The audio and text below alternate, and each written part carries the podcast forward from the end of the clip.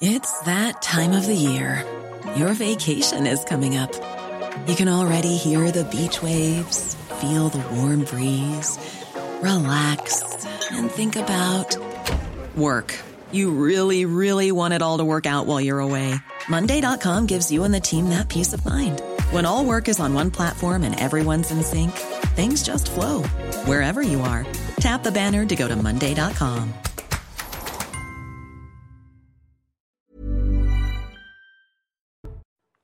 Bonjour et bienvenue sur C News. Je suis ravie de vous retrouver pour cette toute dernière édition de la semaine de 90 Minutes Info. On entame le débat juste après le flash de Barbara Durand aujourd'hui. Bonjour Barbara.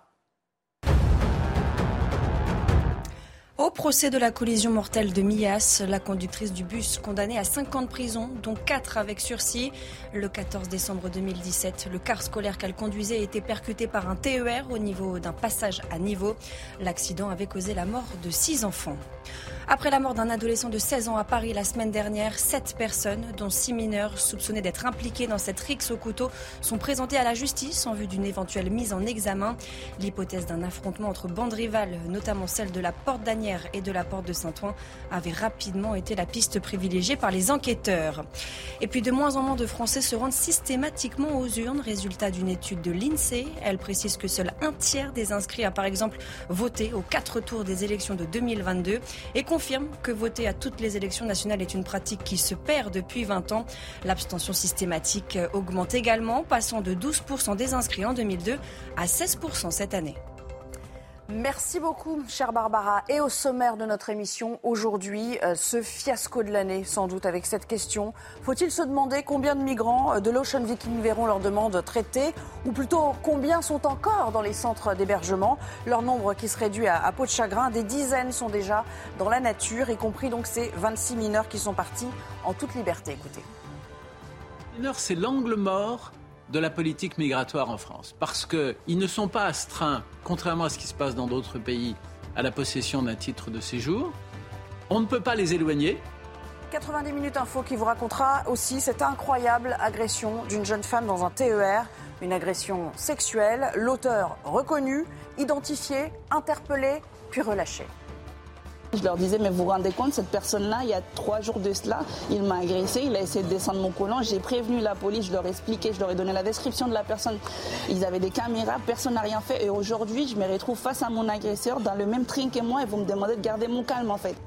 Enfin, haro sur les rodéos urbains encore et toujours, mais peut-être cette fois tient-on enfin la solution pour en venir à bout, puisque l'Assemblée nationale adopte la possibilité de confisquer les véhicules des pratiquants de ces rodéos, même quand ils n'ont pas été utilisés lors de l'infraction. Écoutez. Il faut que la confiscation et la destruction de ces engins soient automatiques, ce soit une partie intégrante de la peine. Par définition, une moto détruite est une moto qui ne pourra pas être réutilisée dans le cadre d'un rodéo futur.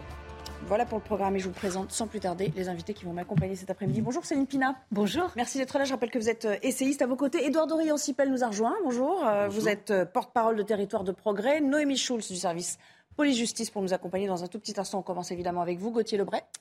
Service politique, hein, personne ne l'a oublié. Et bien sûr, Marc Varnot, vous êtes chef d'entreprise. Merci, j'ai plaisir à vous retrouver, ça faisait un petit moment. Vous n'avez pas eu dans ce format, quoique sur notre antenne, bien évidemment.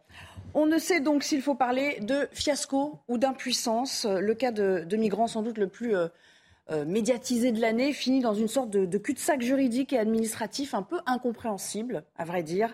Les tribunaux avaient 4 jours pour étudier 190 dossiers de demande d'asile, mais un grand nombre d'entre eux vont être relâchés, la majorité d'ailleurs. Noémie Schulz, pour vice de procédure, manque de temps aussi pour traiter les dossiers, ça méritait une petite explication de votre part.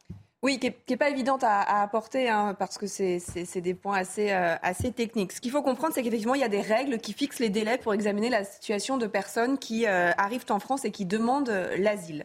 L'OFPRA, donc l'Office français de protection des réfugiés et apatrides, a examiné la situation. On le rappelle, hein, il y avait 234 personnes à bord de l'Ocean Viking, 44 mineurs, donc 190 adultes et mineurs accompagnés. Elle a examiné, l'OFPRA, donc la situation de ces adultes. Elle a estimé qu'une soixantaine d'entre eux pouvaient faire une demande d'asile. Donc déjà, ceux-là ont été sortis du centre d'accueil et redirigés vers d'autres structures. Pour 123 personnes, l'OFPRA a rendu un premier avis, un refus d'entrée sur le territoire. Et là, il y a une possibilité de faire appel, ce qu'ont fait les 123 migrants. Et à partir de là, on allait dépasser le délai de 4 jours. On ne peut pas passer plus de 4 jours en zone d'attente. Ou alors, il faut demander l'autorisation d'un juge des libertés et de la détention.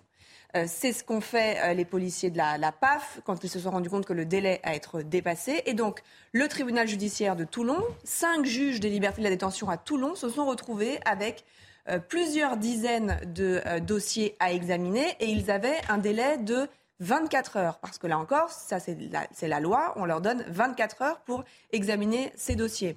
Ils ont, dans la journée de mardi, estimé que pour 15 personnes, eh bien, on pouvait les remettre en liberté. Et puis en fait, ensuite, ils se sont dessaisis de 108 dossiers en disant on ne peut pas, on n'a pas le temps matériellement de les examiner. On m'a expliqué que même les ordinateurs avaient buggé tellement ils n'étaient pas équipés pour faire face à une telle affluence. Il faut imaginer que chaque personne n'a le droit d'être accompagnée d'un avocat, qu'on a des problèmes de traduction, puisque ces personnes ne parlent pas français, il n'y avait pas suffisamment de traducteurs. Bref, les juges de liberté de la détention ont dit qu'ils ne pouvaient pas traiter ces demandes. La Cour d'appel d'Aix-en-Provence avait ensuite 48 heures pour trancher, et elle a à son tour estimé que la quasi-totalité de ces dossiers était caduque. Ça fait donc 123 migrants qui ont été autorisés à quitter la presqu'île de Gien. Ils doivent maintenant déposer une demande d'asile. Et s'ils font cette démarche, eh bien, le temps qu'elle soit examinée, ils ne peuvent pas être expulsés et ils sont libres de se déplacer. Je vous assure que c'est nettement plus clair, raconté comme ça, dit comme ça, parce qu'on en perdait un petit peu son latin.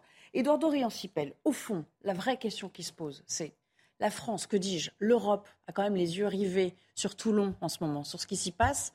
Et ça finit comme ça. Comment ne pouvait-on pas anticiper tout au moins sur les délais, sur le manque de juges ? Bon, ça c'est au moins une partie qu'on pouvait à peu près border. Or, il n'en a rien été. Quel fiasco quand même.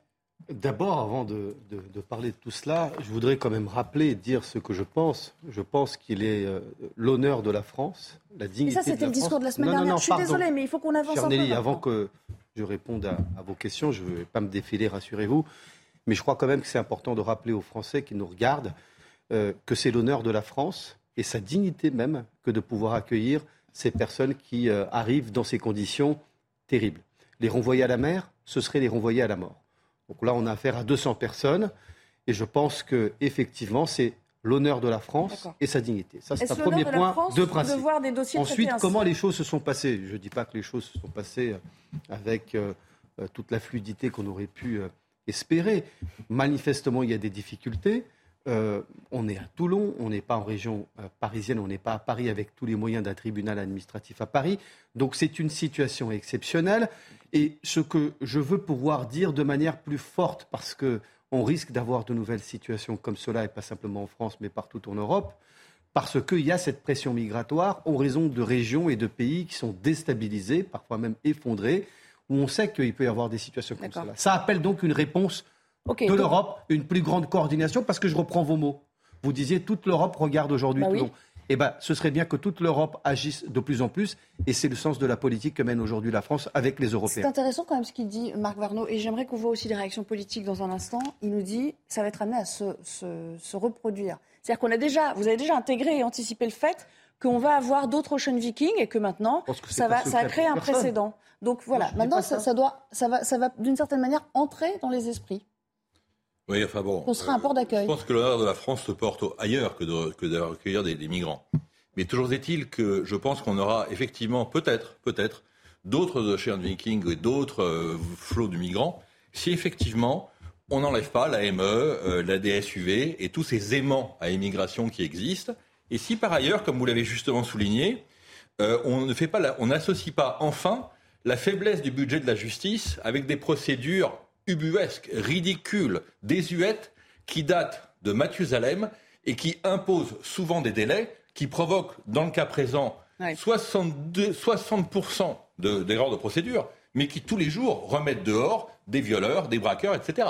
Donc il faut absolument revoir dans le fond le système judiciaire et dans le même temps éliminer ces aimants à migrants qui attirent chez nous des gens qui sont prêts à traverser la planète, parce que ces gens-là, ils ne vont pas aller au Danemark. Hein. On peut se poser la question, pourquoi n'iraient-ils pas au Danemark ?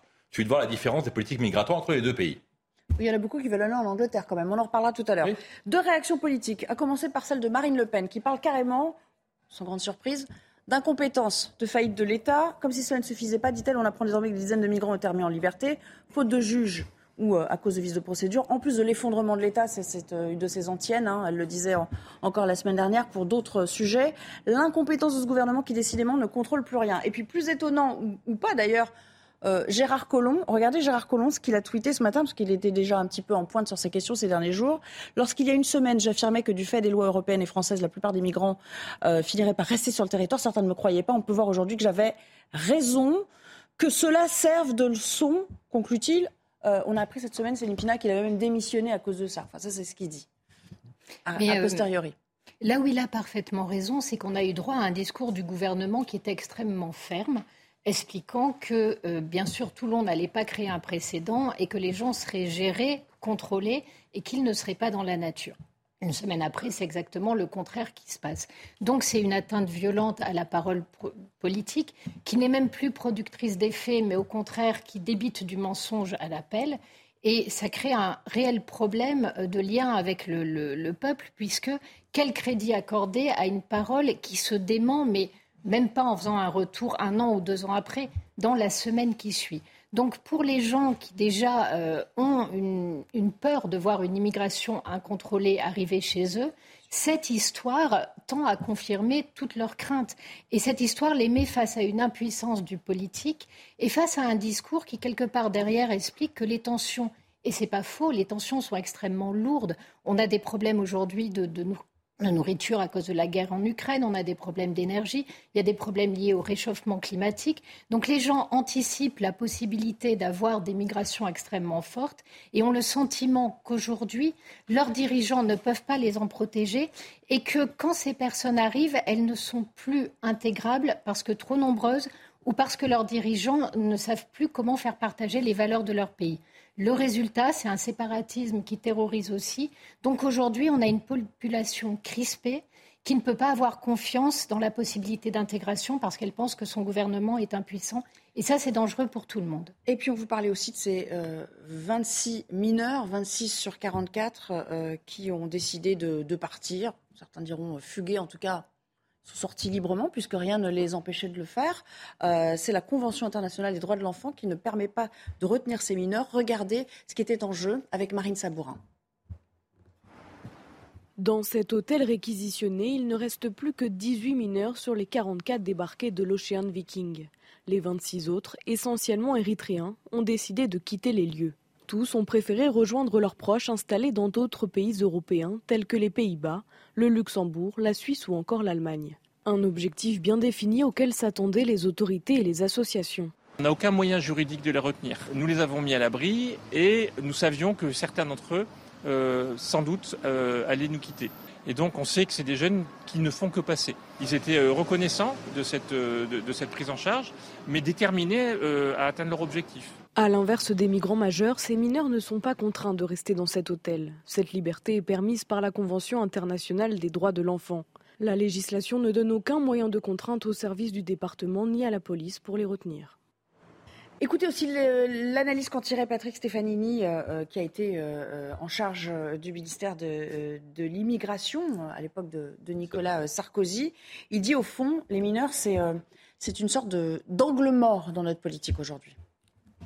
Les mineurs, c'est l'angle mort de la politique migratoire en France, parce qu'ils ne sont pas astreints, contrairement à ce qui se passe dans d'autres pays, à la possession d'un titre de séjour. On ne peut pas les éloigner, c'est inscrit dans la loi. Et donc, au fond, il faut d'abord s'assurer qu'ils sont des vrais mineurs. Et ça, je ne sais pas si ça a été fait au moment du débarquement. Avant de les confier au département. Normalement, s'ils ont été confiés au département, c'est que ce sont des vrais mineurs. Et regardez à nouveau Marine Le Pen qui parle de cette affaire comme de l'affaire Leonarda d'Emmanuel Macron. Évidemment, fait référence à François Hollande à l'époque. Notre gouvernement, dit-elle, qui est humilié par cette fugue. Bon, elle appelle ça une fugue. Et les Français constatent une fois de plus que tout cela est hors de contrôle. Gauthier Lebray, c'est quand même un discrédit total pour ce gouvernement, mais en même temps, qu'est-ce qu'on veut ? On nous dit qu'ils vont partir ailleurs en Europe, on l'a vu dans le sujet. Donc, on veut les retenir, mais finalement, de leur propre chef, ils ont l'air de partir ailleurs, dans d'autres pays.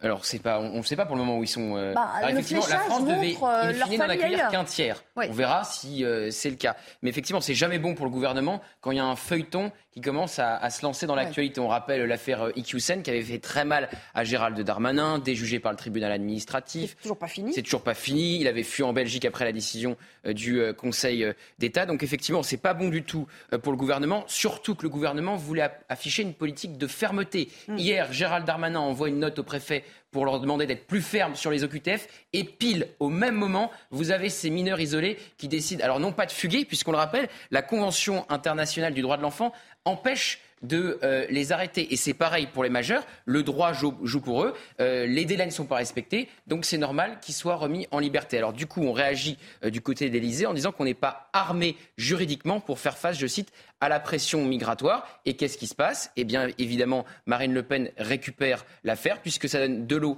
à son moulin. Et je rappelle que l'exécutif Gérald Darmanin parlait de rendre la vie impossible aux personnes sous OQTF. C'était ses mots. Même Emmanuel Macron donnait des chiffres dans les médias. C'était lors d'une émission sur le service public où il faisait non pas le lien entre immigration et délinquance, mais où il donnait des chiffres où on sous-entendait très clairement qu'il le faisait. Il disait qu'à Paris, par exemple, plus de la moitié des faits de délinquance étaient le fait des étrangers. Donc le gouvernement voulait afficher une politique de fermeté, mais comme souvent, ils sont rattrapés par la réalité. Alors justement, sur ce durcissement à propos des OQTF, une réaction à distance, et puis on reviendra avec vous en plateau. Je vous rassure, on a encore une heure d'émission les uns et les autres. Durcissement qui doit donc concerner maintenant l'ensemble des étrangers en situation irrégulière et plus seulement les étrangers délinquants. Bonjour François Bersani, merci d'être avec nous. Vous êtes porte-parole de l'unité SGP Île-de-France. Est-ce qu'on n'aurait pas dû commencer par ça il y a un moment déjà ? Ça paraît quand même être la base, quoi. Alors déjà, dans le durcissement, il va falloir vraiment vérifier qu'on est bien sur du dur et pas du mou ou du semi-dur. Parce que les inscriptions, par exemple, au fichier des personnes recherchées, des personnes qui font l'objet d'une obligation de quitter le territoire français, vous avez déjà des étrangers qui figurent au fichier des personnes recherchées lorsqu'ils ont une OQTF qui leur a été délivrée par une préfecture. Par ailleurs, ces étrangers qui sont en situation irrégulière avec une OQTF, ils apparaissent aussi dans un autre fichier de police qui s'appelle l'AGDREF, qui est le fichier national des étrangers. Donc, il y a déjà moyen de traçabiliser lorsqu'une personne est contrôlée sur le territoire, savoir si elle est en situation régulière ou irrégulière. Donc, l'histoire de l'inscription au FPR, ce n'est pas ça qui va solutionner le triangle des Bermudes en matière de lutte contre l'immigration irrégulière.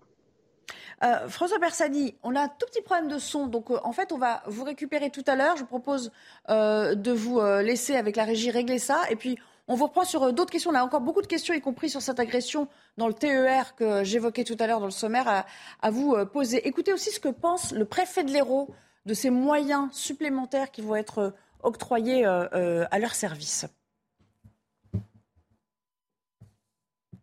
Les moyens, en ce moment, ils nous sont donnés. On est en train de débloquer des budgets pour construire, je le disais, des places de CRA. On va passer au niveau national 3000 places de CRA supplémentaires au total. Pour vous donner une idée de ce qui se passe dans le département de l'Hérault, qui est un département d'1 200 000 personnes, par an, j'ai aujourd'hui, je prends en ce moment, plus de 2000 OQTF.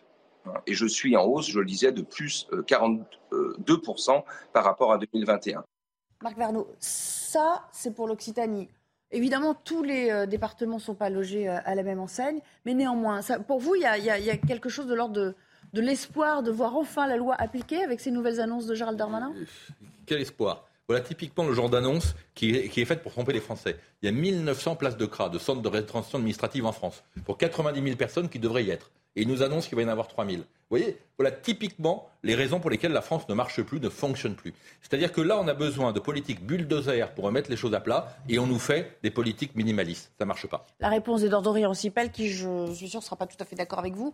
Ceci dit, en termes de ratio, c'est vrai que ça paraît un peu dérisoire quand même par rapport au regard du problème à traiter. Moi, je crois que le problème à traiter est un problème, mais que ce n'est pas le principal problème de la France. Je pense qu'on doit faire ce travail de lutte contre l'immigration clandestine, contre les flux migratoires qui nous viennent comme ça de situations de détresse. On doit avoir une politique de maîtrise de l'immigration. Moi, j'ai toujours été favorable, y compris pour qu'on puisse discuter au Parlement tous les ans, en particulier s'agissant de l'immigration économique, ce dont le pays a besoin. Mais je suis pour qu'on reste sur nos valeurs. Et encore une fois, il faut traiter, j'espère, parce qu'on fait beaucoup trop dans le commentaire sur les questions d'immigration, au-delà de la réalité du problème posé. Il y a un problème, il ne faut pas mettre d'œillères, mais il ne faut pas faire de ce problème comme s'il était insoluble, comme si on était dépassé par des flux migratoires, comme si c'était une invasion viking, pardonnez-moi cette expression. On n'est pas au IXe siècle avec la France qui subit des invasions vikings comme c'était le cas avec Charles Jochauve autour des années 800. Mais dans le même temps, vous dites qu'il ne faut pas mettre de hier, mais pas vraiment, c'est une réalité, c'est assez sérieux, mais je crois qu'on peut les surmonter. Ça suppose beaucoup de coopération en Europe, ça suppose d'ajuster les moyens en France. On a vu comment effectivement à Toulon on peut être parfois dépassé. Il faut que l'État s'organise avec agilité, et je pense que c'est ce que fait le gouvernement. Est-ce que ça suppose aussi de mettre un peu la pression sur les pays de provenance de ces illégaux ? En tout cas, pression, en tout cas un dialogue sévère et sérieux. Dialogue sévère, ok. C'est un problème, il faut le reconnaître, parce que nous mettons des obligations de quitter le territoire français, mais ensuite, souvent, la question se pose. On l'a vu avec l'affaire Iqiyoussen, en particulier avec le Maroc, pour pas citer d'autres pays, mais on peut avoir des difficultés avec ces pays-là. Donc, dans le dialogue diplomatique, je rappelle qu'Emmanuel Macron a été récemment passé 3 jours en Algérie et que ces sujets-là ont été au-dessus des piles, des dossiers à discuter. Voilà. Le vrai sujet, c'est les laissez-passer consulaires. Donc, que veut faire Gérald Darmanin? Il aimerait que les personnes sous OQTF partent d'elles-mêmes. Donc, il veut durcir les règles avec sa fameuse loi Asile et Immigration. Encore faudra-t-il trouver une majorité au Parlement, puisque le Rassemblement National a annoncé qu'il ne la voterait pas. Pourquoi ? À cause du statut pour les travailleurs, pour les métiers dits sous tension. Et les Républicains qui ne trouvaient pas de place pour exister ont retrouvé une place grâce à l'Ocean Viking. Alors, ce que vous voulez dire est un truc très intéressant. Vous montrez que certains partis politiques, en particulier d'opposition, utilisent ça comme manière idéologique. Céline Pina, vous avez étendu votre temps de parole. Il y a quelque chose d'assez pénible, c'est-à-dire qu'aujourd'hui, on a quand même des faits. C'est-à-dire que les OQTF ne sont pas réalisés. On a cet exemple de Toulon qui montre manifestement une impuissance du politique. Donc, quand on est face à des situations comme ça, on agit concrètement. Quels sont les blocages ? Comment est-ce qu'on peut les lever ? Est-ce que la loi telle qu'elle est en préparation va répondre à ces blocages ? Va arrêter les 10 000 possibilités pour ne pas exécuter un ordre d'expulsion ? Si la loi répond à ça, alors on aura déjà fait des progrès. Je crains malheureusement pour l'instant que ce ne soit pas le cas, tellement on entend un discours culpabilisateur visant à dire que ceux qui s'inquiètent face à la montée de l'immigration sont renvoyés, comme d'habitude, à une forme de racisme et de fascisme, ce qui n'est pas le cas. Merci Gauthier d'être venu nous éclairer sur l'aspect politique. Tout de suite, la chronique éco avec Eric Derilmazen qui nous a rejoint. Les déménageurs bretons, des déménagements d'exception. On dit chapeau les bretons. Information sur déménageurs-bretons.fr. Bienvenue, cher Eric. Vous allez nous parler d'une polémique de plus autour des friges. Alors, ce sont ces fameuses mascottes qu'on vous a présentées cette semaine, qui seront les mascottes de Paris 2024, très officielles. Mais visiblement, le Made in China ne passe pas très bien auprès de notre ministre des Sports. Racontez-nous. Alors, c'est vrai, c'est une sacrée histoire. Et c'est un début de polémique, mais je pense qu'il est encore temps de rectifier le tir. Alors, la mascotte JO 2024, c'est un bonnet phrygien. Je vous expliquerai après, vous rappellerez ce que c'est. Et il doit être fabriqué en France. Voilà ce qu'a dit la ministre des Sports, Madame Oudéa Castéra. D'ailleurs, elle réclame tout simplement une relocalisation donc, de ces fabrications. En partie, je précise bien, parce qu'actuellement, c'est mal parti. Vous avez 90% de ces petites mascottes qui seront fabriquées en Chine. Vous vous rendez compte ? Chine. Donc là, vraiment, c'est trop. Alors, j'ai pu joindre l'association Origine France Garantie, qui était d'ailleurs présente au salon Made in France. C'est Gilles Attaf, le président. Et là, il n'est vraiment pas content. Il me dit, on aurait quand même pu y penser plus tôt. Fabriquer la mascotte JO 2024 française, c'est dans un an, quoi. La faire en Chine. Bon. Et puis, comment peut-on laisser une mascotte 100% française, enfin, qui incarne la France et le symbole de la liberté, avec un label Made in China ? Selon lui, c'était l'occasion ou jamais de penser local et puis surtout d'éviter ces transports qui coûtent une fortune, parce qu'il faut voir ce que ça va représenter en empreinte carbone. Alors, il y a la question des coûts, vous allez me dire. Cette mascotte, elle sera vendue 25 €. Je peux vous dire tout de suite que pour les Chinois, ça va coûter quelques petits euros de rien du tout à fabriquer. Je n'oserais même pas dire centimes, on n'en est pas loin. Mais pour venir en France, il y a 2 millions de mascottes à fabriquer. Est-ce que vous pensez que la France peut le faire ? Donc oui, là, en Bretagne, vous avez des artisans et des ateliers qui sont capables de le faire. Mais pour l'instant, il n'y a que 10% possible. Donc tout le reste restera en Chine. Relocaliser, c'est compliqué. Je termine quand même par un point. Vous savez ce que c'est qu'un bonnet phrygien ? Je vais vous raconter. C'était sous l'Empire romain. Ça incarnait, en fait, c'était les esclaves qui s'étaient affranchis affranchis donc de leur esclavagisme, et les empereurs leur disaient vous pouvez porter ce bonnet phrygien, et la France l'a récupéré pour en faire le symbole de la révolution et de la liberté. Sauf que je terminerai par un point, si j'ose, et si vous me permettez, c'est que finalement on est un peu nous devenus esclaves des délocalisations et finalement esclaves de ce très low cost. Donc peut-être que le savoir n'est pas bien choisi. C'est un dossier qu'on va suivre. Non, bah non, c'est fini. Hein. Désolée, c'est un dossier qu'on va suivre avec attention. Et alors, on le rappelle quand même que le salon du Made in France vient de fermer ses portes. Donc c'est quand même un peu ironique tout ça. Allez, tout de suite, la fin de la chronique. Notre programme avec les déménageurs bretons, des déménagements d'exception. On dit chapeau les Bretons. Information sur déménageurs-bretons.fr. Ensemble dans un instant, après cette pause, on parlera évidemment de cette agression sexuelle dans un TER entre Paris et Chartres. Incroyable agression, l'auteur des faits est toujours dans la nature. Vous entendrez le témoignage de celle qui en a été directement victime. À tout à l'heure. De retour avec vous pour 90 minutes info. En cette deuxième partie, le JT pour commencer. On vous racontera cette incroyable agression dans un instant d'une jeune femme dans un TER. C'est une agression sexuelle avec un auteur des faits qui a été reconnu par la victime, identifié et même interpellé, mais finalement relâché. Écoutez. Je leur disais, mais vous vous rendez compte, cette personne-là, il y a 3 jours de cela, il m'a agressé, il a essayé de descendre mon collant, j'ai prévenu la police, je leur ai expliqué, je leur ai donné la description de la personne. Ils avaient des caméras, personne n'a rien fait et aujourd'hui, je me retrouve face à mon agresseur dans le même train que moi et vous me demandez de garder mon calme en fait. Nous irons à Rennes, où la vie impossible des habitants d'une cité otage des dealers, une omerta forcée que nous vous racontons dans un reportage au cœur de ce trafic parallèle.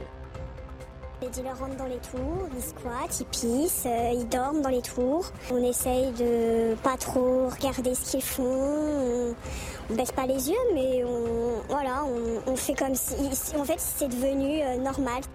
Ce coup d'arrêt peut-être pour les rodéos urbains, peut-être tient-on enfin la solution pour en venir à bout, puisque l'Assemblée nationale a adopté la possibilité de confisquer des véhicules, même quand ils n'ont pas été utilisés au moment de l'infraction. On peut faire toutes les amendes qu'on veut, on peut durcir toutes les peines qu'on veut. Tant que vous aurez autant de scooters ou de motos qui circulent, on ne parviendra pas à endiguer ce phénomène. Et puis dans cette édition, il sera question d'un colloque sur la fabrique de l'enfant transgenre qui n'aura finalement pas lieu à Paris ce week-end puisque la mairie a reçu des menaces de la part d'activistes LGBT qui accusent 2 des invités de transphobie. Céder devant des protestations de militants transactivistes, ça s'appelle pour moi de la lâcheté.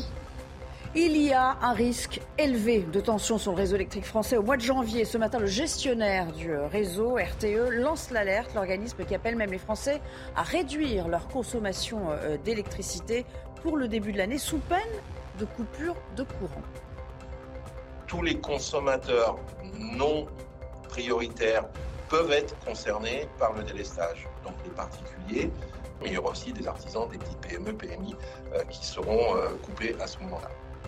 Dans l'actualité de ce vendredi également, un mot de la cote de popularité d'Emmanuel Macron qui est en légère hausse puisque selon un sondage BVA pour RTL et Orange, elle gagne 4 points cette cote au mois de novembre avec 40% désormais d'opinions favorables. Le chef de l'État qui regagne notamment des points chez les jeunes et chez les seniors. Enfin, plus de 10 millions d'Ukrainiens privés d'électricité. C'est une annonce de Volodymyr Zelensky. Alors que les premières neiges tombent sur l'Ukraine, le chef de l'État accuse la Russie de viser spécifiquement les installations énergétiques afin de couper électricité et chauffage. On va l'écouter. Les conséquences d'une nouvelle attaque de missiles contre l'Ukraine se poursuivent toute la journée. Une fois de plus, il y a eu des coupures de courant d'urgence en plus des coupures prévues. À l'heure actuelle, plus de 10 millions d'Ukrainiens sont privés d'électricité. Voilà pour l'essentiel. Certains de ces titres, évidemment, qu'on va développer, vous l'aurez compris, avec Céline Pina, Marc Varnot et Édouard Doréon-Sipel qui sont restés en ma compagnie. C'est donc l'histoire d'une agression sexuelle dans un TER dont l'auteur court toujours, un cauchemar, un rebondissement dont une jeune femme a été victime, Marlina, qui travaille comme réceptionniste dans un hôtel parisien tous les jours. Et le soir, eh bien, elle rentre chez elle à 1 heure de train environ, puisqu'elle habite du côté de Chartres. Elle est éreintée, comme beaucoup de ses travailleurs du quotidien. Elle s'endort. Et puis, un jour, écoutez. Je sentais à un moment comme si mon côlon il glissait. Au début, je prête pas trop attention parce que je me dis c'est peut-être moi qui suis mal assise. Du coup, je fais pas trop attention. Sauf que, on va dire 5 minutes après, vraiment, je sens ça avec insistance. Et là, je sais pertinemment que c'est pas ma jupe qui glisse parce que je me regarde et je vois en fait que je suis bien assise, il y a aucun souci. Et c'est quand je regarde Mélissa, je vois qu'elle dort à côté en fait dans la banquette en face. Donc c'est pas elle non plus qui peut être en train de me toucher. Et là, je vois en effet la main de la personne qui est en train de descendre mon côlon, glisser mon côlon. C'est déjà assez horrible comme ça, mais vous allez voir que ça ne finit pas là. Amaury Bucco. 3 jours plus tard, alors qu'elle est accompagnée d'une autre amie, la jeune femme retombe nez à nez avec son agresseur dans le même TER. Alors elle se met à crier, elle perd ses nerfs forcément. Un passager appelle finalement la police. L'agresseur présumé est interpellé. Il s'agit d'un homme en situation irrégulière, âgé de 33 ans, sous OQTF, de nationalité algérienne, sans profession ni domicile, déjà connu de la police sous différents alias pour des vols. Face au policier, l'homme nie en bloc, mais le bornage de son téléphone montre qu'il était bien dans le même train que la jeune femme. De son côté, elle dépose plainte. Elle est convaincue naïvement que parce qu'elle porte plainte, son agresseur présumé va être jugé et condamné. Mais rien ne se produit puisque en fait, l'homme est tout simplement relâché. Pourquoi ? Parce que côté préfecture, les autorités tentent de le placer en centre de rétention administrative pour l'expulser de la France, mais il n'y a plus de place en centre de rétention. Et puis, du côté de la justice, écoutez, il n'y a pas de preuves suffisantes pour retenir cet homme en détention, d'autant que les images de vidéosurveillance de la SNCF ont été effacées entre-temps, puisque le délai est de 72 heures. Aujourd'hui, donc, c'est-à-dire un mois après les faits, l'homme est donc toujours en liberté dans la nature. Céline Pina, c'est quand même incroyable, il y a des ratés à tous les étages, on l'a bien compris. Il y a une série d'avaries jusqu'aux caméras de vidéosurveillance qui ne peuvent pas fournir la preuve en fait. Non, le délai de 72 heures est un délai classique qui souvent se révèle un petit peu court. Là, le problème, c'est que vous avez une expérience qui montre par exemple quand un pays ou une population pense que la justice est rendue efficacement et dans des délais corrects. La demande, par exemple, vis-à-vis de la peine de mort baisse de manière drastique. Le sentiment que justice est rendue calme, en fait, les désirs de vengeance des personnes. En revanche, quand vous avez le sentiment que la justice n'est pas rendue, à ce moment-là, la violence a tendance à descendre au sein de la société. Et là, c'est ce que l'on voit. Cette femme qui a subi ça ne peut qu'être indignée. Et on est toujours, pareil que dans l'affaire de l'océan Viking, on est sidéré par la répétition des mêmes erreurs, des mêmes blocages tout le temps. Oui. Le résultat, c'est que cette personne sous OQTF, qui a commis un certain nombre de vols et d'actes de délinquance, on apprend que de toute manière, elle n'était surveillée par personne, que nul ne savait où elle était dans la nature, que les OQTF n'avaient pas été réalisés. Sincèrement, c'est encore une pierre dans le jardin de monsieur le ministre de l'Intérieur. Le problème, Marc Varnot, c'est qu'aujourd'hui, c'est la jeune fille qu'on a entendue qui doit vivre avec ça, en fait. Et se dire, comment je fais ? Moi, je le prends, mon train, si je fais face à cet individu. Enfin, c'est quand même un peu le monde à l'envers. C'est le monde à l'envers. Et puis, c'est le monde à l'envers tous les jours. Pour une raison que je ne m'explique pas, cette affaire est médiatisée. Enfin, des affaires comme celle-là, il y en a 50 par jour. Et on a quand même affaire aujourd'hui à une délinquance qui n'est pas une délinquance traditionnelle française. Les agressions au couteau, les viols de femmes dans la rue, dans les trains. Il y a quand même un certain nombre de choses qui, moi, quand je prends un peu de recul, me choquent. C'est-à-dire que je voyais il y a quelques temps 3 hommes qui tentent de violer une femme à 18h sur l'équivalent des Champs-Élysées à Nantes. Une juge qui est agressée à la sortie d'un tribunal et pratiquement violée dans la rue. Ces filles qui sont violées dans le train. Quand on prend le métro le soir, tard à Paris, dès qu'il y a une jeune femme, voire une femme dans la rame, elle vient immédiatement se coller, se mettre à côté des hommes. On a un vrai problème de sécurité. Et effectivement, je vous rejoins. C'est vrai que là, l'agresseur, je crois, était algérien. On a systématiquement affaire à des étrangers. Je crois qu'il va falloir quand même, tôt ou tard, en tirer des conclusions. On parlait, le mot était tabou, sentiment d'insécurité. Mais en fait, le ministre de l'Intérieur lui-même le reconnaît, Édouard Doréon-Sipel, dans les grandes villes, la plupart des faits de délinquance sont le fait d'étrangers aujourd'hui. Les statistiques sont là. Moi, je suis pour qu'on regarde la réalité telle qu'elle est. Je ne suis pas là pour raconter des histoires ou faire une morale à partir de réalités qui n'existent pas. Il y a des problèmes d'insécurité, il n'y a pas que du sentiment d'insécurité. Il peut avoir un sentiment d'insécurité qui dépasse parfois la réalité de la sécurité, mais il y a une insécurité. D'abord, je voudrais dire à cette dame, évidemment, on pense à elle, et que j'espère que la justice finira par faire son travail et que cet individu sera interpellé et qu'il pourra répondre devant la justice. Ensuite, je crois qu'il y a une réalité très concrète. Moi, je préfère parler de qu'est-ce qu'on peut faire pour adapter les mesures face à une situation, une évolution de la délinquance et de la criminalité. C'est vrai que nous avons affaire aujourd'hui, notamment dans l'espace public, donc aussi dans les transports en commun et dans les transports publics, affaire à des agressions sexuelles. À des agressions sexuelles qui sont peut-être de différentes formes, peut-être un peu plus nombreuses. Et ça suppose, je crois, des pouvoirs publics et de la SNCF comme de la RATP qu'ils prennent un certain nombre de mesures.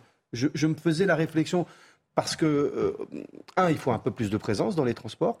Mais peut-être que SNCF comme RATP pourrait peut-être imaginer, je lance l'idée. Mais il y a un papier dans le Parisien. Non mais attendez, ça, aujourd'hui, qu'est-ce qu'on peut faire dans un train si quelqu'un est agressé ? On ne peut pas toujours tirer la poignée parce que le train s'arrête. Peut-être pourrait-on imaginer des sonnettes d'alarme dans les ascenseurs. Enfin, tout le monde connaît ça. Il y a une petite sonnette qui sonne si jamais on est bloqué dans l'ascenseur. Pourquoi n'imagine-t-on pas des dispositifs comme ça dans les transports en commun qui peuvent toujours être dissuasifs, rassurés et éviter. Et la question des caméras. Parce que ça aussi, je pense que la possibilité d'avoir des images partout est dissuasive et permet de ça, c'est la responsabilité des régions. Alors attendez, moi je veux rester sur les solutions pratiques parce qu'il faut être pragmatique. Mais vous parlez généralement 2 fois plus longtemps que les autres. Donc on me dit, vous coupez les invités. Oui, mais le problème, c'est qu'il ne faut pas que le temps de parole soit extensible à tous non plus. On va retrouver François Bersani, porte-parole du DIT SGP Police, qui est avec nous via Skype. Rebonjour. On a un petit peu résolu les problèmes de son avec vous. Ce qui est arrivé avec cette jeune femme qui s'est fait agresser, c'est quotidien. Enfin, je veux dire, est-ce que vous êtes même surpris par l'issue, ou plutôt la non-issue judiciaire pour l'instant de cette jeune femme ? Alors on est surpris plutôt agréablement par la médiatisation, parce que c'est vrai que ces faits d'agression dans les transports en commun, que ce soit des agressions à connotation sexuelle ou des vols, des appropriations frauduleuses de la chose d'autrui dans les transports en commun, c'est le quotidien de tous les voyageurs qui empruntent le réseau ferré de banlieue. Votre dernier interlocuteur, auquel vous reprochiez de parler longuement, je vais essayer de faire plus rapide que lui, disait qu'il fallait attendre qu'il espérait que la justice se prononce. Mais le problème, c'est que la justice s'est prononcée justement, et elle a classé sans suite, estimant que la procédure était insuffisamment caractérisée. Donc la justice ne va pas revenir sur des faits sur lesquels elle s'est déjà prononcée. Là, on est sur un problème de la parole de la victime, c'est-à-dire que il semble que le parquet qui a décidé de classer sans suite ne s'est pas contenté des déclarations de la victime et aurait voulu s'appuyer sur des preuves matérielles que sont la vidéo. Pour ce qui est de la vidéo, on a de la chance aujourd'hui. Les rames de train ont été très modernisées en Île-de-France, en tout cas sur certaines lignes, comme cette ligne Chartres-Paris, mais il faut encore savoir qu'il y a encore 2-3 ans, vous n'aviez quasiment pas de vidéoprotection dans les trains. C'est grâce aux nouvelles rames qui sont équipées de vidéos. Maintenant, oui, les vidéos s'effacent sous 3 jours, et le problème sur la première affaire de la victime, en fait, c'est qu'elle n'est pas allée déposer plainte immédiatement en descendant à la gare la plus proche, et là, dans ces cas-là, un officier de police judiciaire aurait fait bloquer la vidéo. Mais comme elle a signalé les faits, en fait, lorsqu'elle a reconnu l'auteur de l'infraction, là, c'était pas possible. Plus tard, c'est pour cette raison en fait qu'il n'y a pas eu de blocage. Vous restez en notre compagnie. J'aimerais vous faire écouter et vous réagirez tous. Patrick Stefanini, encore lui, qui parle justement de la flagrance et de l'interpellation en flagrance, de l'importance d'interpeller en flagrance. Les transports en commun sont un lieu où il faut renforcer la sécurité. Il faut affecter plus de moyens. La SNCF a ses propres effectifs de sécurité. Ils doivent travailler mieux avec la police et avec la gendarmerie. Et là, il aurait fallu faire du flagrant délit, puisque cette personne s'est rendue compte de l'agression dont elle faisait l'objet. Et pour le reste, le ministre de l'Intérieur et le ministre de la Justice ont beaucoup de priorités. Mais la lutte contre la délinquance en est une. Et au cas particulier, on voit bien que ça n'a pas fonctionné. François Bersani, en effet... Ça aurait tout changé, là, en l'espèce, la flagrance ?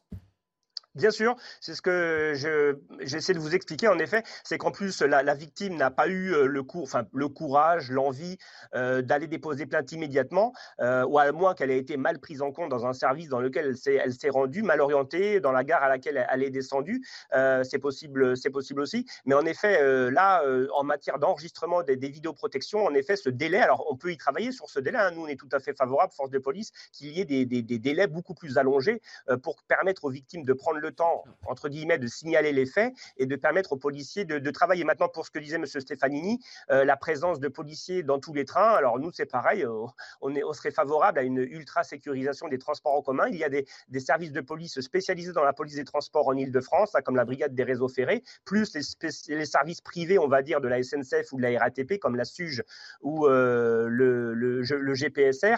Mais voilà, c'est une question de recrutement, c'est une question de volonté de l'État d'assurer cette sécurité. Mais c'est vrai qu'avant les Jeux Olympiques, ce serait quand même des priorités pour nous de sécuriser les moyens de transport, puisqu'on sait que les touristes vont emprunter ces transports en commun.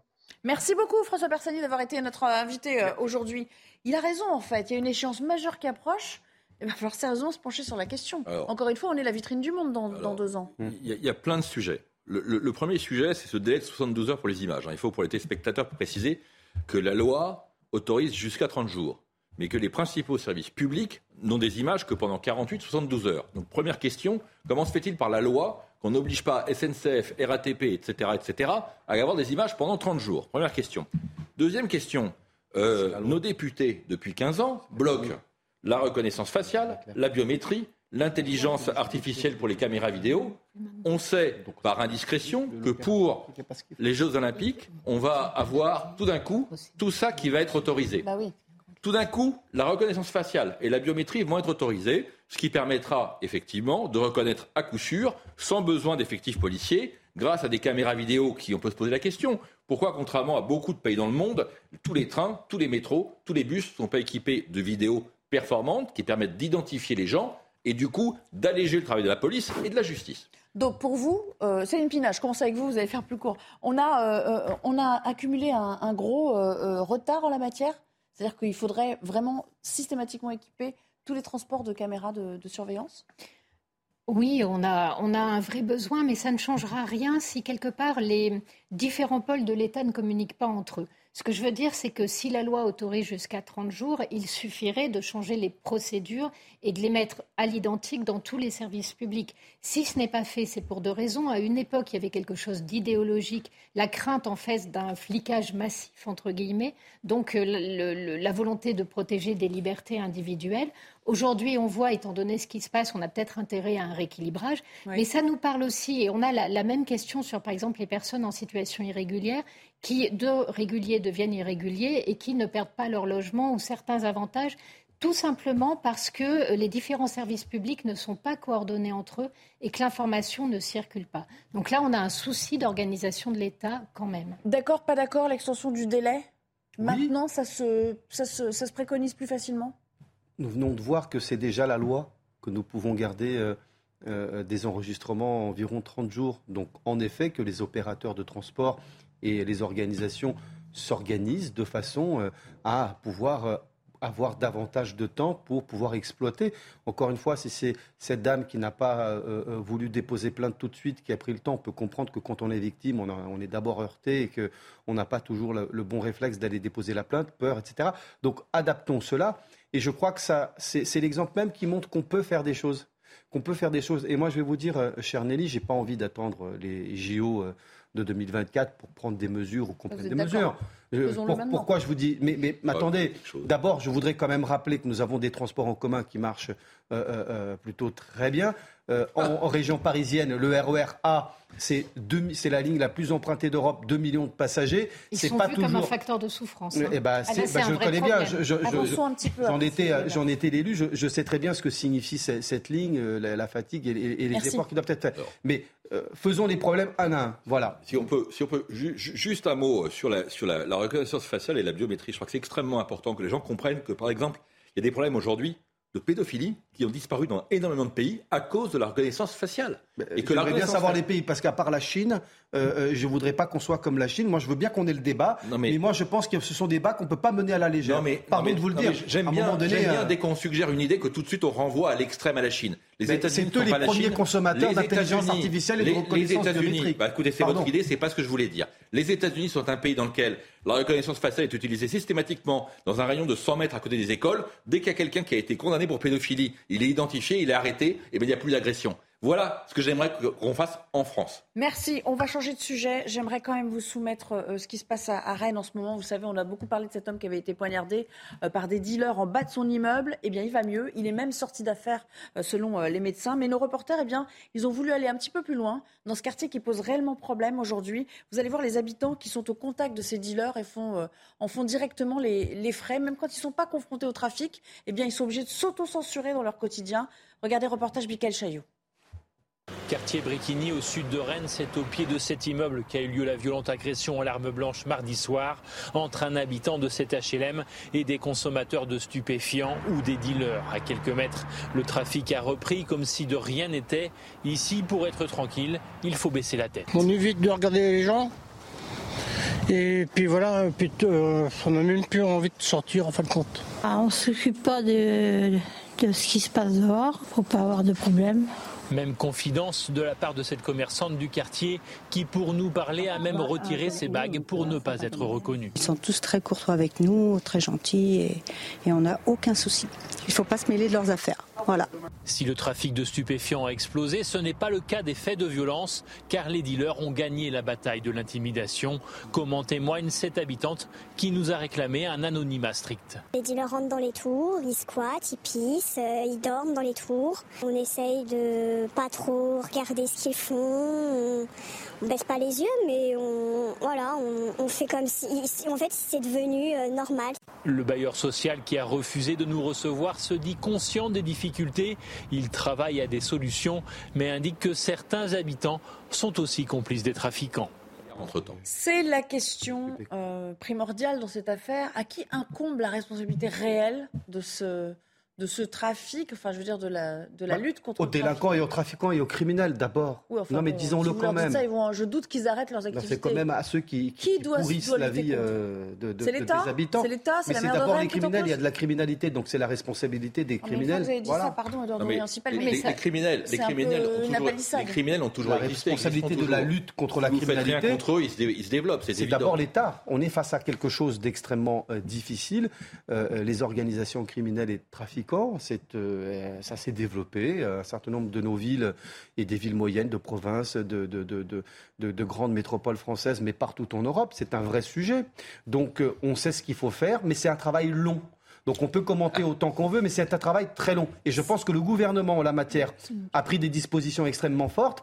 Les maires aussi peuvent être mobilisés avec les bailleurs sociaux, avec l'ensemble des pouvoirs publics. Je pense que c'est une lutte sans répit et dont on connaît les ingrédients pour bien la mener. Céline Pina, il a voulu en faire son cheval de bataille, Gérald Darmanin. Visiblement, ça ne marche pas encore partout, mais c'est vrai que la tâche est quand même ardue. Il y a des milliers de points de deal partout en France aujourd'hui. C'est-à-dire, la tâche est surtout immense parce que, en fait, ces zones-là ne sont pas des zones de non-droit, ce sont des zones qui sont sous la loi de la jungle et sous la loi des dealers. Et cette loi, comme l'a expliqué dans le reportage, elle pacifie aussi le quartier. On vous explique qu'il n'y a pas la même délinquance qu'avant, à condition de se soumettre aux oukases de ces dealers. Et derrière la soumission aux oukases, il y a aussi toute l'économie que génère le trafic de drogue, avec des enfants recrutés dès l'âge de 8 ans, des ados aussi qui s'intègrent à tout ce système. Et donc ce système apporte aussi une manne financière dans un certain nombre de quartiers. Donc à la fin, c'est quelque chose d'extrêmement ambigu, mais surtout, s'il y a une omerta, c'est parce que ces gens vivent au quotidien la loi, c'est le dealer. Voilà. En revanche, le policier lui vient de façon exceptionnelle. Donc on se soumet à celui qui a le pouvoir. Marc Varnot, très vite, à qui la responsabilité de la lutte contre ce trafic ? L'État et une certaine idéologie qui pendant 40 ans fait perdre beaucoup de temps et beaucoup d'argent. Je rappelle quand même, pour la petite histoire, que vous prenez la carte des quartiers difficiles de France il y a 30 ans, vous rajoutez quelques dizaines de milliards et vous prenez la carte des quartiers difficiles aujourd'hui, c'est la même. Donc pourquoi ? La question, c'est parce qu'on a été complètement inefficace. Pourquoi on a été complètement inefficace ? Parce qu'on ne s'attaque pas aux vrais problèmes, qui sont ceux des ressources, effectivement, du trafic de drogue. Merci. Oui, allez-y. Non, mais pas de problème. Et on a fait en sorte que finalement une espèce d'impunité systématique s'installe en France, pays dans lequel il y a 120 000 peines de prison de moins de 2 ans qui ne sont pas effectuées, dans lequel les mineurs échappent à la justice quoi qu'ils fassent. Donc vous avez créé des zones de non-droit et c'est un sujet qui est devenu insoluble, faute de volonté. Deuxième interruption et on revient pour parler des rodéos urbains. On n'a pas fini avec les questions de sécurité et d'incivilité. À tout à l'heure. L'info dans 90 minutes. Le débat reprend. On a encore toute une partie avec nos invités juste après le flash de Barbara Durand. Rebonjour Barbara. La quasi-totalité, voire la totalité des 108 rescapés du navire humanitaire Ocean Viking, dont les dossiers avaient fait l'objet d'un appel du parquet, vont être remis en liberté. Décision validée ce vendredi par la cour d'appel d'Aix-en-Provence. Sur les 234 migrants débarqués la semaine dernière à Toulon, 123 se trouvaient toujours dans le centre de vacances où ils ont été hébergés. Les côtes occidentales de l'Indonésie touchées par un séisme de magnitude 6,9. La secousse est survenue peu après 20h30 heure locale, à quelques 212 km au sud-ouest de la ville de Bengkulu. Enfin, au lendemain de nouvelles frappes russes en Ukraine, près de la moitié du système énergétique est endommagé, annonce du Premier ministre ukrainien. Aujourd'hui, 10 millions de personnes sont toujours plongées dans l'obscurité, notamment à Kiev. Ces coupures interviennent alors que les premières neiges tombent sur une partie du pays. Le mercure pourrait d'ailleurs descendre jusqu'à moins 10 degrés dans les prochains jours. Allez, dans cette partie de l'émission, on va traiter d'un fléau qui empoisonne de nombreux centres urbains et axes routiers. Ce sont bien sûr les rodéos urbains. On croyait être totalement impuissants. Eh bien, l'Assemblée nationale en a décidé autrement hier, puisqu'elle adopte désormais la possibilité de confisquer les véhicules, même lorsqu'ils ne sont pas utilisés pour commettre l'infraction. Ce qui veut dire que l'auteur du rodéo pourra également être sanctionné. Voici ce qui est en jeu avec Sandra Chiombo.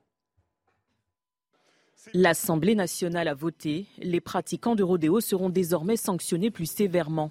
Leurs véhicules pourront être confisqués, même s'ils n'ont pas été utilisés lors de l'infraction. Il faut que la confiscation et la destruction de ces engins soient automatiques. Ce soit une partie intégrante de la peine. Par définition, une moto détruite est une moto qui ne pourra pas être réutilisée dans le cadre d'un rodéo futur. L'application de l'amende forfaitaire au délit non aggravé de rodéo sera expérimentée pendant 3 ans. Objectif, simplifier la réponse pénale. Vous avez beaucoup de ces délinquants qui considèrent que c'est encore un jeu, que c'est amusant et qui se permettent de le faire parce que, ils ne mesurent pas le danger que cela représente. Faire toutes les amendes qu'on veut, on peut durcir toutes les peines qu'on veut. Tant que vous aurez autant de scooters ou de motos qui circulent, on ne parviendra pas à endiguer ce phénomène. En revanche, les députés ont rejeté la proposition de loi du Rassemblement National pour autoriser les forces de l'ordre à recourir au contact tactique. Cette méthode utilisée au Royaume-Uni consiste à faire chuter l'auteur d'un rodéo urbain en le percutant. Pour en parler, nous sommes en ligne avec Natalia Pouzirev. Bonjour. Bonjour. Vous êtes députée Renaissance des Yvelines. Merci de nous avoir rejoints cet après-midi. Alors, votre amendement a été adopté. On peut se dire élémentaire, mon cher Watson. Encore fallait-il y penser ? Eh bien, écoutez, c'est ce que nous faisons depuis 4 ans, depuis que la loi a été promulguée, une loi dont j'étais rapporteur. Moi, je l'évolue sans arrêt pour pouvoir durcir le dispositif.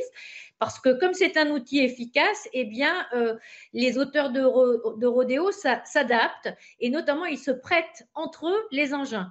On dit qu'il y a des engins volés, mais il y a beaucoup plus d'engins qui sont achetés, de véhicules de 2 roues qui sont achetés et qui sont partagés, mis en propriété partagée. Donc, si vous arrivez à confisquer tous les véhicules détenus par l'auteur du rodéo, ça fait toujours autant moins de véhicules qui seront en circulation pour commettre ce délit. D'accord, mais enfin j'ai envie de vous dire aussi, de la législation à l'action maintenant, il va falloir que ça suive. C'est bien de voter les lois, c'est bien de les appliquer aussi. Ça c'est un petit peu l'éternel drame de notre pays. Non, mais écoutez, cette loi, elle a démontré son efficacité. C'est un outil tout à fait utilisé couramment par les policiers et les gendarmes. Il y a eu plus de 4000 ou environ 4000 interpellations depuis ce début d'année. Il y a eu des opérations qui ont été menées quotidiennement par policiers et gendarmes cet été. D'ailleurs, je salue leur action pour lutter contre ce fléau. Et maintenant, on dit en renforçant la confiscation, parce que effectivement, c'est en retirant ces véhicules de la circulation que l'on aura une sanction la plus efficace et la plus dissuasive, parce que l'on touche aussi au porte-monnaie. Et oui, et effectivement, se voir saisir son véhicule, ça fait jamais très plaisir. On commence à réfléchir. Un dernier mot sur un amendement qui n'a pas été retenu. Je crois que c'était un amendement qui émanait du Rassemblement National sur le fameux contact à la britannique. Ça n'a pas été retenu parce que trop risqué. C'était ça l'enjeu ?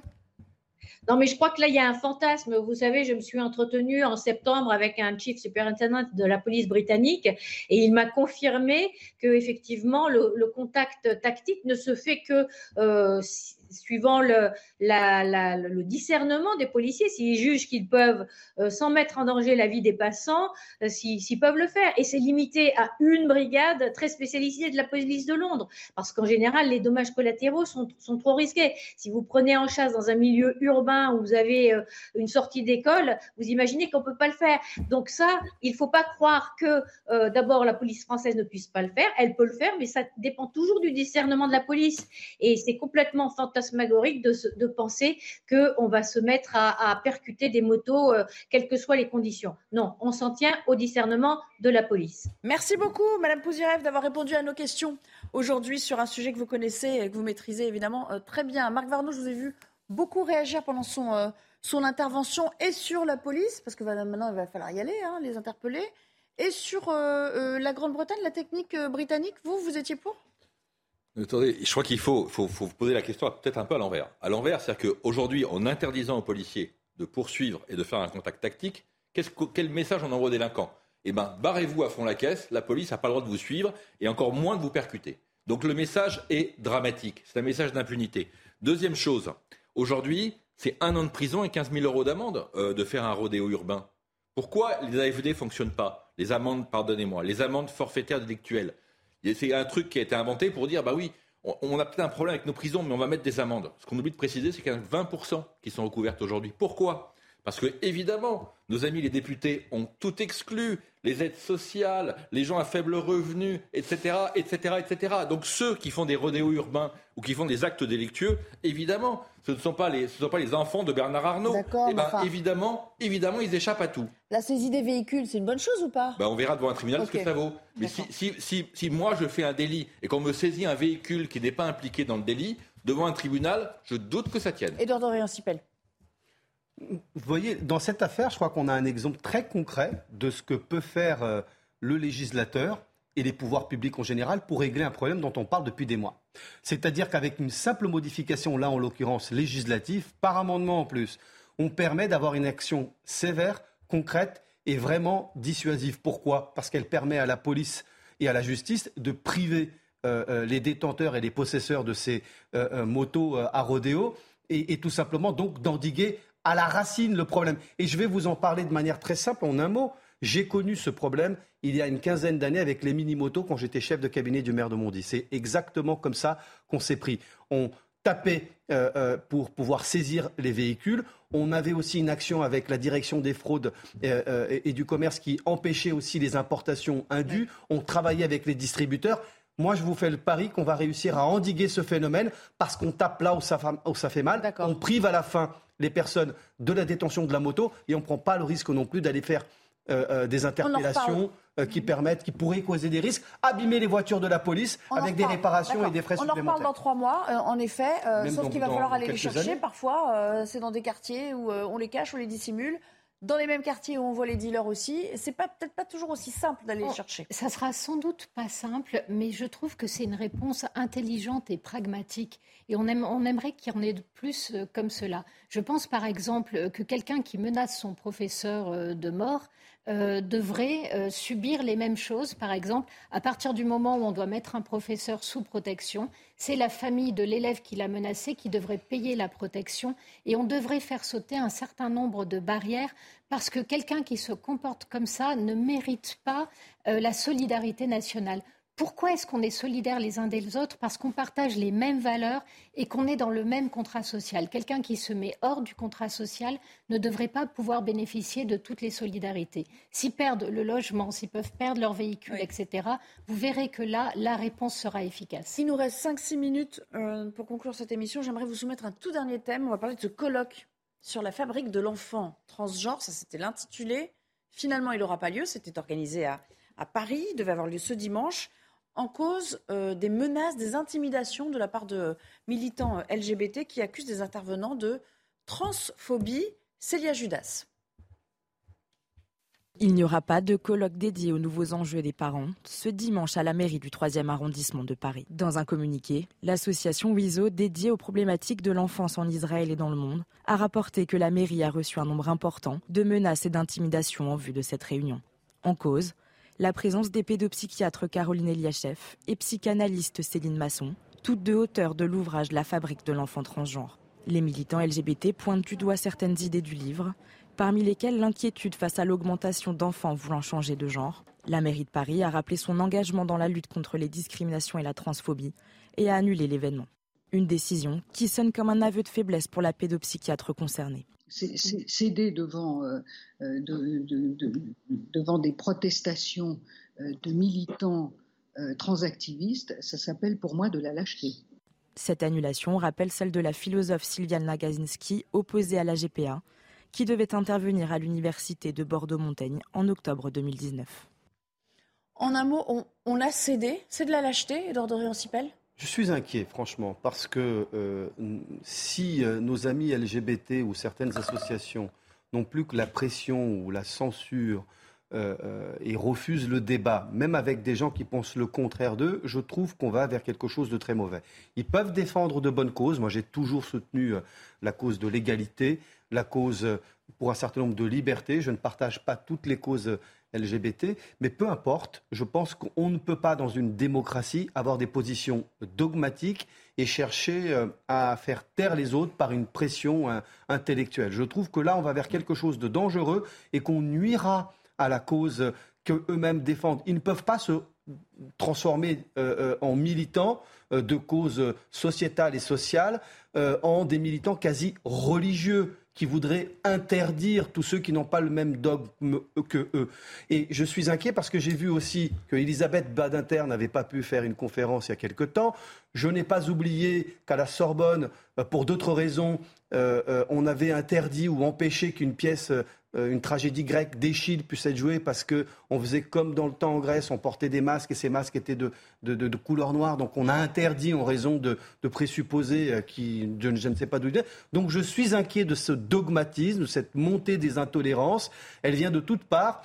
Nos amis LGBT défendent souvent de très bonnes causes, mais on ne peut pas laisser une minorité installer cette censure. Je pense que là, il y a un dogmatisme qui s'installe et contre lequel nous devons lutter de toutes nos forces. Marc Varnot, sur l'idéologie, quand elle est dangereuse, en fait. Je pense que le vrai problème, et ce n'est pas uniquement le militantisme LGBT, mais c'est aussi le militantisme des Verts aujourd'hui et de l'écologie, face à un extrême qui est complètement débridé.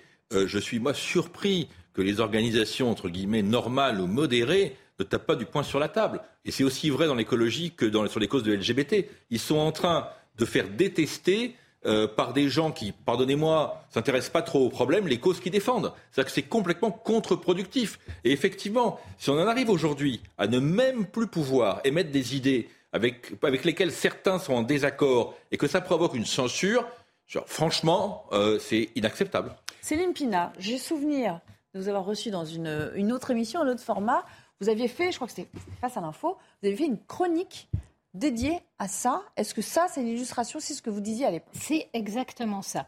Les deux psychologues qui sont attaqués sont des femmes qui sont très bien. Leur discours est très clair et très simple. Ce qu'elles disent, c'est qu'il ne faut pas orienter des enfants vers les opérations et vers la prise d'hormones, tout simplement parce que voilà, il n'y a pas de bouton stop. À partir du moment où vous prenez un certain type d'hormones, à partir du moment où vous faites des ablations chirurgicales, il est très difficile de revenir en arrière. C'est la santé des gens qui est impactée. Ces deux femmes se bornent à dire que au moment de l'enfance, au moment de l'adolescence, ce n'est pas le bon moment pour faire ces choix, que ces choix devaient être réservés à des adultes. La réalité leur donne raison. L'Angleterre, la Suède, qui étaient pionniers sur ces questions-là, sont revenus. Et quand ils ont examiné pourquoi cette explosion de demande de très jeunes, on s'est rendu compte du poids des parents qui amènent parfois des enfants de 3 ans dans ce type de consultation et du poids aussi de gens qui refusent l'homosexualité et dont les enfants, à la fin, préfèrent se dire « je me suis trompé de sexe » plutôt qu'assumer l'homosexualité. Oui. Donc il y a énormément de soucis qui sont là derrière.